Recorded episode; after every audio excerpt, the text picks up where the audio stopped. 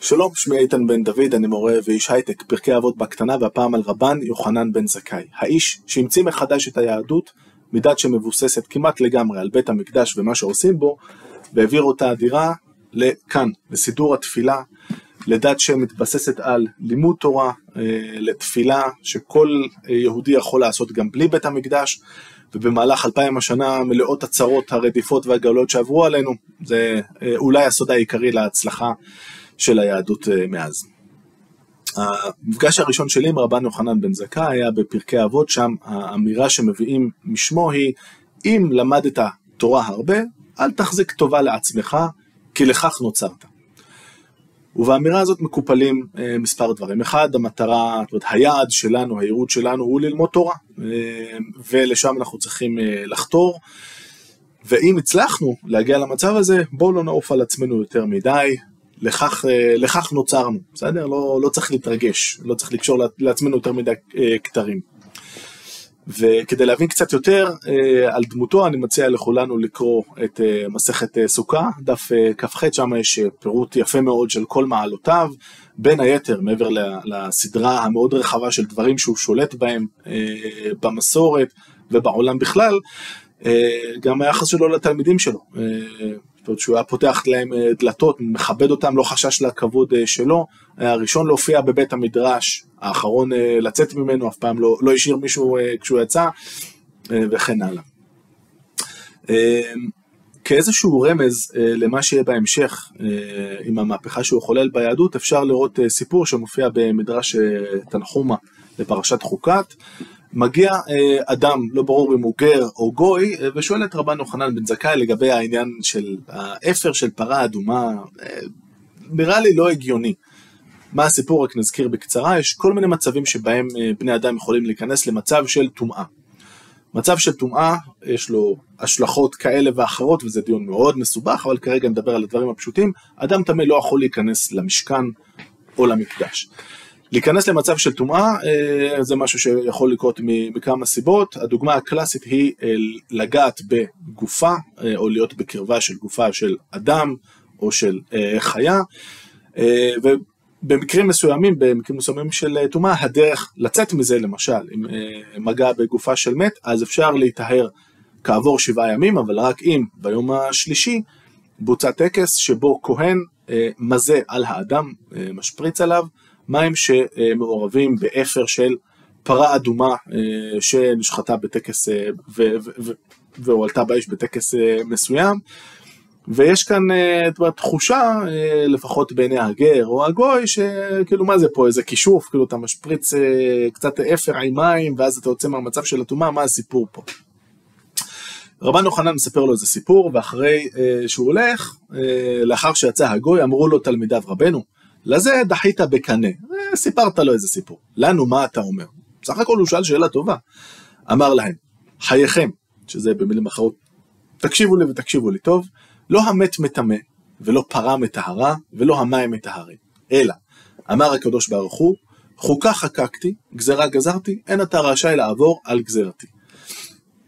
אומרת, מה שחשוב, אומר לנו, אה, אומר לנו כאן רבן יוחנן, שזה הפקודות שקיבלנו, זה הסט שקיבלנו בפקודות מהקדוש ברוך הוא, ואין כאן משהו שהוא אה, לפולחן עצמו, לפולחן שמתבטא בהעלאת קורבנות, או במקרה הזה במה שעושים עם נפש של פרה אדומה, אין ערך כשלעצמו.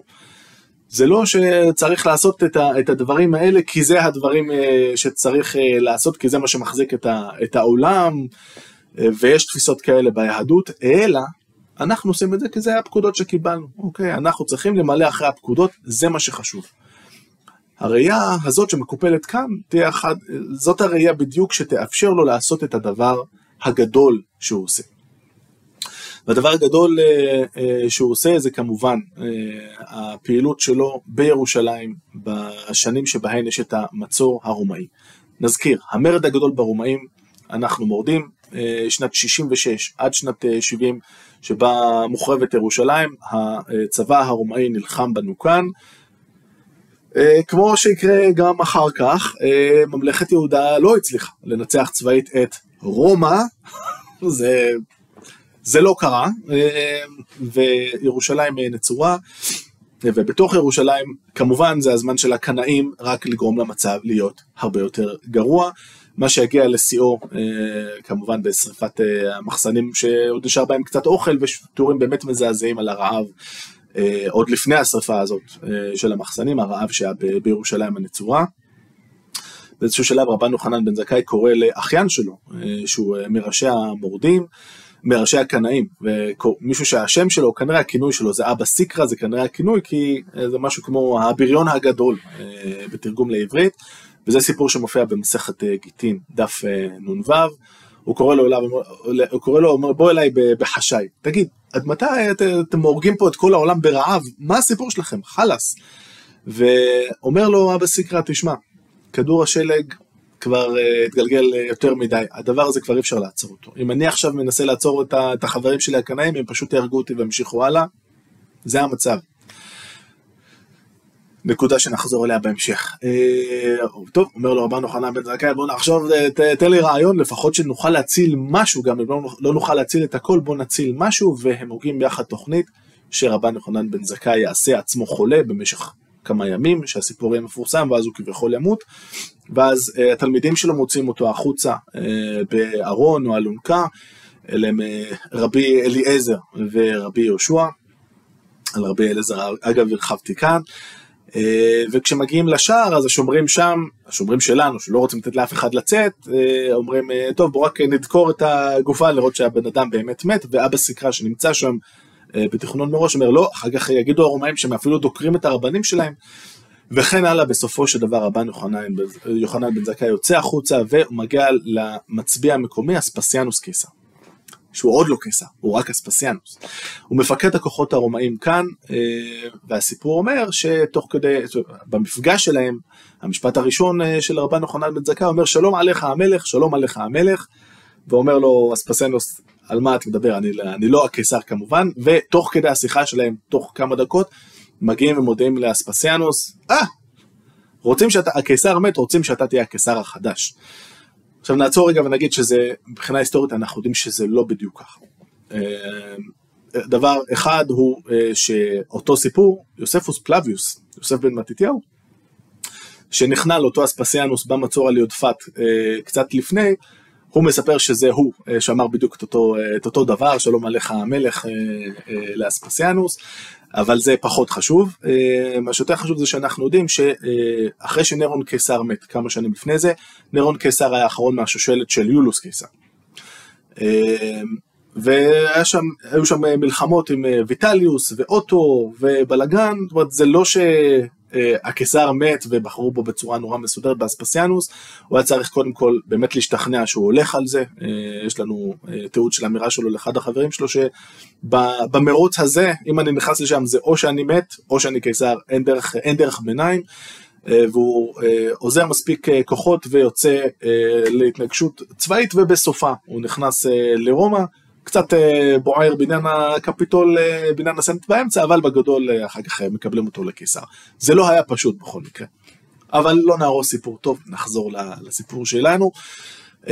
ואספסיאנוס שכמובן מאוד מאושר אומר ליוחנן בן זכאי יאללה יום שמח עשית לי את הספתח עם הסיפור שלך של שלום אדוני המלך תבקש משהו מה לתת לך ואומר לו שם אה, אה, אה, רבן יוחנן בן זכאי את האמירה המפורסמת, תן לי את יבנה וחכמיה, אבל הוא אומר עוד כמה דברים, הוא אומר תן לי את השושלת של רבן גמליאל, השושלת שהיא בעצם של המנהיגים הפוליטיים של העם, אומרת גם את זה הוא מבין שחשוב לשמר את ההנהגה הפוליטית, וגם רופאים שירפאו את, את רבי צדוק, הוא צדיק, רבי צדוק הוא צדיק שחי בתוך, בתוך ירושלים וכבר 40 שנה, מספרת הגמרא מעט לפני זה, 40 שנה שהוא היה צם ומתענה, על חורבן ירושלים המתקרב.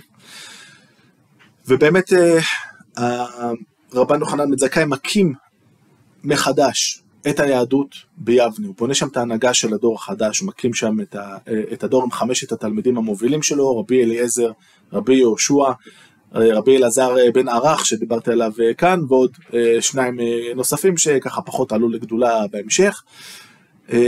והוא מתקן תקנות, תשע או עשר, תלוי את מי שואלים, כמה שינויים שהוא עושה כדי לנסות אה, לנסח מחדש את, ה, את, ה, את הקיום של היהדות, מה עושים עכשיו כשאין מקדש. דוגמה אחת ניתן כאן, תקיעת שופר בראש השנה.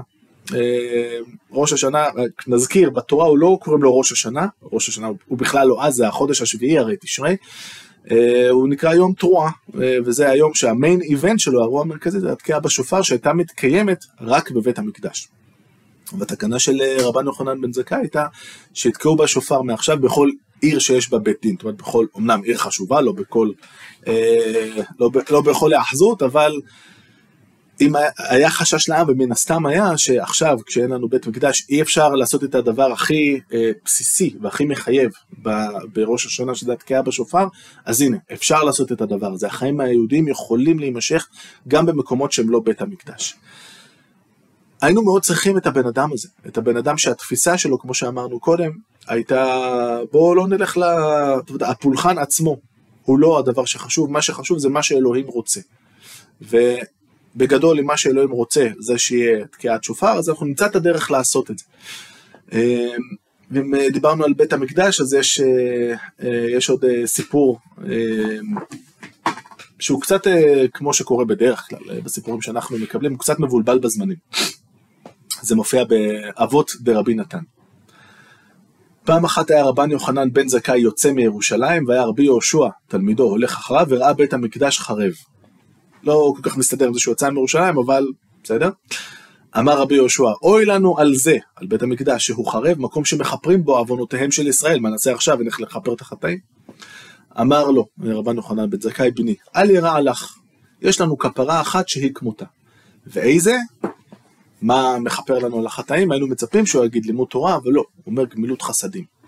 שוב, התפיסה הפרקטית אה, שקצת דיברתי עליה קודם, באה כאן מאוד לידי ביטוי. מה שחשוב זה לא רק ללמוד תורה, זה כמובן מאוד חשוב, אבל גם גמילות החסדים, הדרך שבה אנחנו מתייחסים אחד לשני. ודבר נוסף, אה, אמירה שאני מאוד אה, אוהב, כי נורא מצחיקה אותי, יש את, יש את האמירה שלו שהולכת ככה, גם זה באבות דרבי נתן. אם הייתה נטיעה בתוך ידך, זאת אומרת עכשיו אתה עומד אה, לטעת איזה, איזה עץ לצורך העניין, סיפור שיקח לך עוד חמש דקות, עשר דקות, רבע שעה, אבל בכל זאת עבודה שאתה כרגע בעיצומה. ואמרו לך, אה, הרי לך המשיח, תראה הנה הוא מגיע פה עם החמור. האינסטינקט הבסיסי של כולנו כיהודים זה כמובן לזרוק את כל, ה, את כל המעדרים והשתילים ולרוץ אה, לתת חיבוק למשיח. בוא ונטע את הנטיעה ואחר כך צא והקבילו. בסדר, גם אם עכשיו ההיסטוריה הגיעה לקיצה, והגאולה השלמה שציפינו לנו כל הדורות, עכשיו היא הגיעה, בוא קודם תוודא שאתה נוטע את העץ. אתה נוטע את העץ, אחר כך, אחר כך נדבר.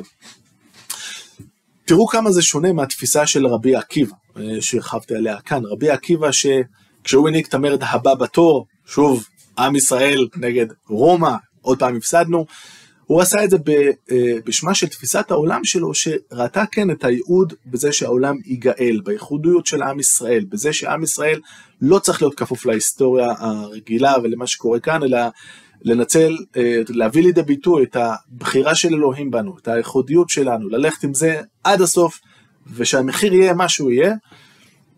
תראו כאן את הניגוד, בן אדם כמו רבן יוחנן בן זכאי שהציל את היהדות, אה, ובעיניי זה מה שהוא עשה, הציל אותה בניסוח החדש שלה, אה, בטרנספורמציה שלה שהוא יצר, היינו צריכים בן אדם כזה שבין השאר גם אומר, גם אם המשיח הגיע, בוא תיטע את העץ.